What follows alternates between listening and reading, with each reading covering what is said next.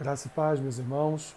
Eu sou o pastor Alessandro Machado e esse é o podcast Caminhando pelas Escrituras. Hoje, dia 27 de março, faremos a leitura de Êxodo capítulo 38, Provérbios capítulo 14, João capítulo 17 e Filipenses capítulo 1. Êxodo capítulo 38 diz assim: Fez também o altar do holocausto de madeira de acácia de cinco côvados era o comprimento, e de cinco a largura, era quadrado o altar, e de três côvados a altura. Dos quatro cantos fez levantar-se quatro chifres, os quais formavam uma só peça com o altar, e o cobriu de bronze. Fez também todos os utensílios do altar, recipientes para recolher as suas cinzas, e pás, e bacias, e garfos, e braseiros. Todos esses utensílios de bronze os fez. Fez também para o altar uma grelha de bronze em forma de rede, do rebordo do altar para baixo, a qual chegava até o meio do altar. Fundiu quatro argolas para os quatro cantos da grelha de bronze, para nelas se meterem os varais. Fez os varais de madeira de acácia e os cobriu de bronze.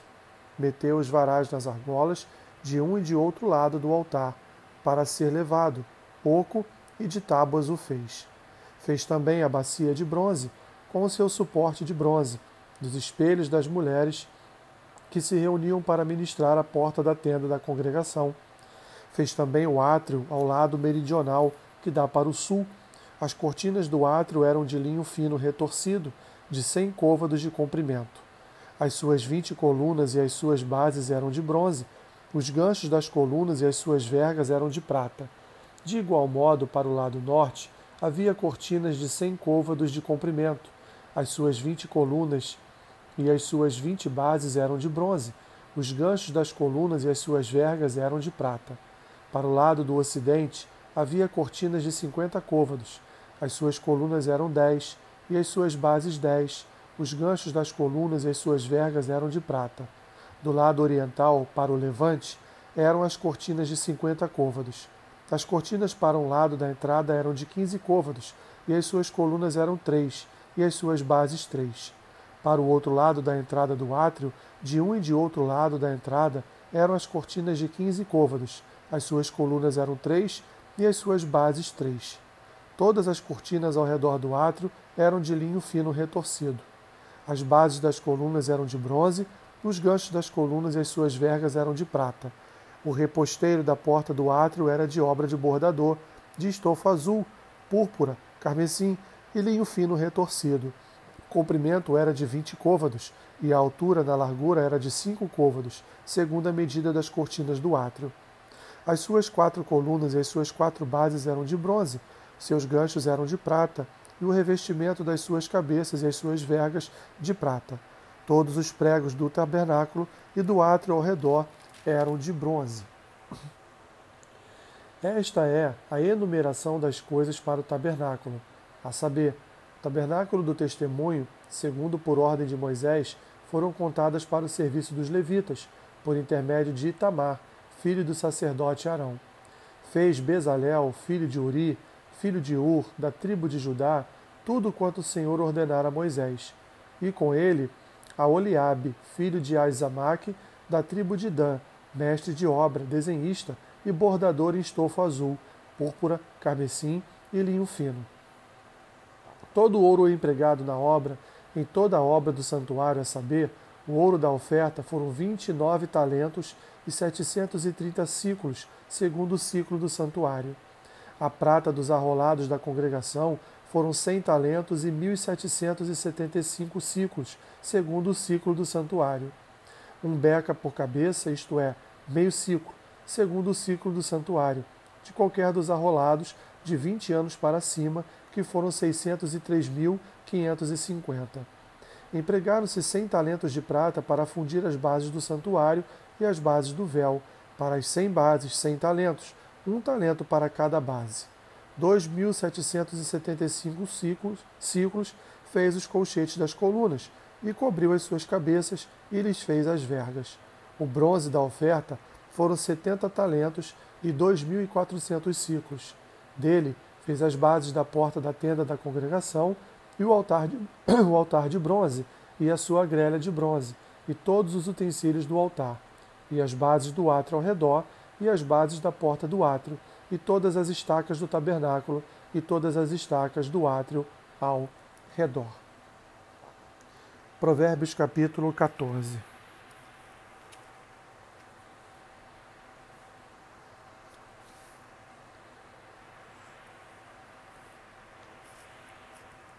A mulher sábia edifica sua casa, mas a insensata com as próprias mãos a derriba.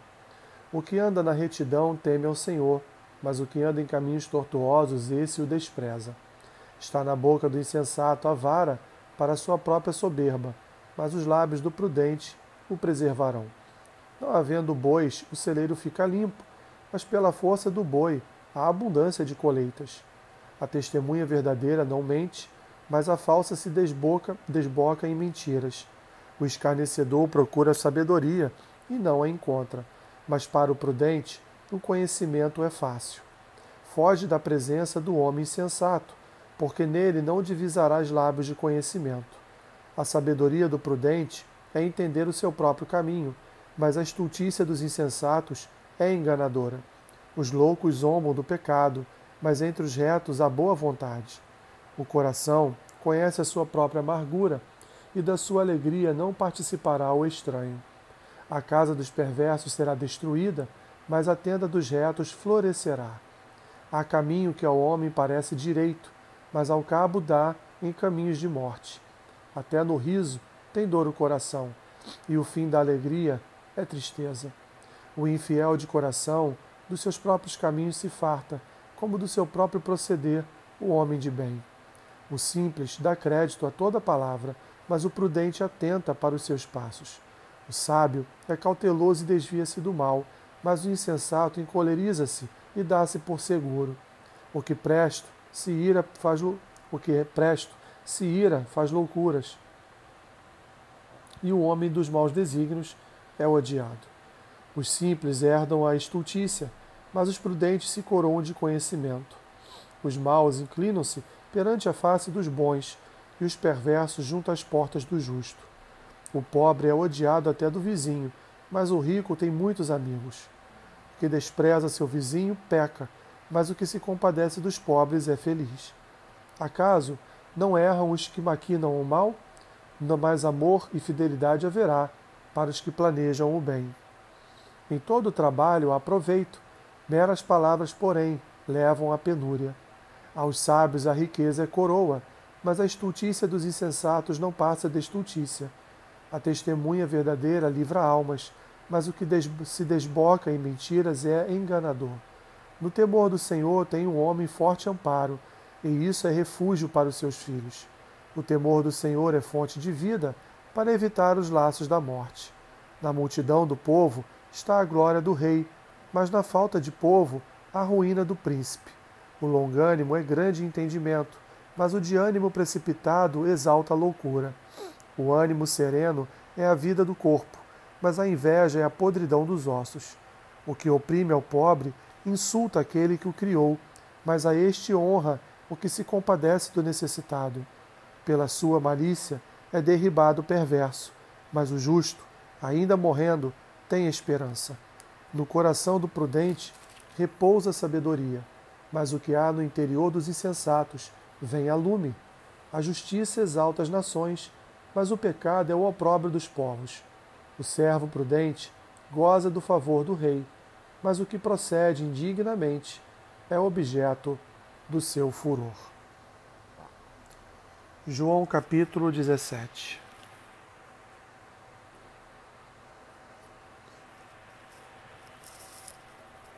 Tendo Jesus falado estas coisas, levantou os olhos ao céu e disse: Pai, é chegada a hora. Glorifica teu filho, para que o filho te glorifique a ti. Assim como lhe conferiste autoridade sobre toda a carne, a fim de que ele conceda a vida eterna a todos os que lhe deste. E a vida eterna é esta: que te conheçam a ti, o único Deus verdadeiro, e a Jesus Cristo a quem enviaste. Eu te glorificarei na terra consumando a obra que me confiaste para fazer. E agora, glorifica-me, ó Pai, contigo mesmo, com a glória que eu tive junto de ti, antes que houvesse mundo. Manifestei o teu nome aos homens que me deste do mundo. Eram teus, tu os confiaste, e eles têm guardado a tua palavra. Agora, eles reconhecem que todas as coisas que me tens dado provêm de ti, porque eu lhes tenho transmitido as palavras que me deste, e eles as receberam, e verdadeiramente conheceram que saí de ti, e creram que tu me enviaste. É por eles que eu rogo, não rogo pelo mundo, mas por aqueles que me deste, porque são teus. Ora, todas as minhas coisas são tuas, e as tuas coisas são minhas, e neles eu sou glorificado. Já não estou no mundo, mas eles continuam no mundo, ao passo que eu vou para junto de ti. Pai Santo, guarda-os em teu nome, que me deste, para que eles sejam um, assim como nós. Quando eu estava com eles, guardava-os no teu nome, que me deste, e protegia-os, e nenhum deles se perdeu, exceto o filho da perdição, para que se cumprisse a Escritura. Mas agora vou para junto de ti, e isto falo no mundo para que eles tenham o meu gozo completo em si mesmos. Eu lhes tenho dado a tua palavra, e o mundo os odiou, porque eles não são do mundo, como também eu não sou. Não peço que tires do mundo, e sim que os guardes do mal. Eles não são do mundo, como também eu não sou. Santifica-nos na verdade. A tua palavra é a verdade. Assim como tu me enviaste ao mundo, também eu os enviei ao mundo. E a favor deles eu me santifico a mim mesmo, para que eles também sejam santificados na verdade. Não rogo somente por estes, mas também por aqueles que vieram a crer em mim, por intermédio da Sua palavra, a fim de que todos sejam um, e como és tu, ó Pai, em mim, e eu em ti, também sejam eles em nós, para que o mundo creia que tu me enviaste. Eu lhes tenho transmitido a glória que me tens dado, para que sejam um, como nós o somos. Eu neles e tu em mim, a fim de que sejam aperfeiçoados na unidade, para que o mundo conheça que tu me enviaste e os amaste, como também amaste a mim. Pai, a minha vontade é que onde eu estou estejam também comigo os que me deste, para que vejam a minha glória que me conferiste, porque me amaste antes da fundação do mundo. Pai justo, o mundo não te conheceu, eu, porém, te conheci, e também estes compreenderam, compreenderam que tu me enviaste.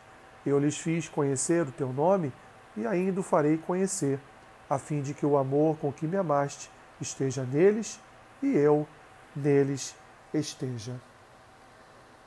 Filipenses capítulo 1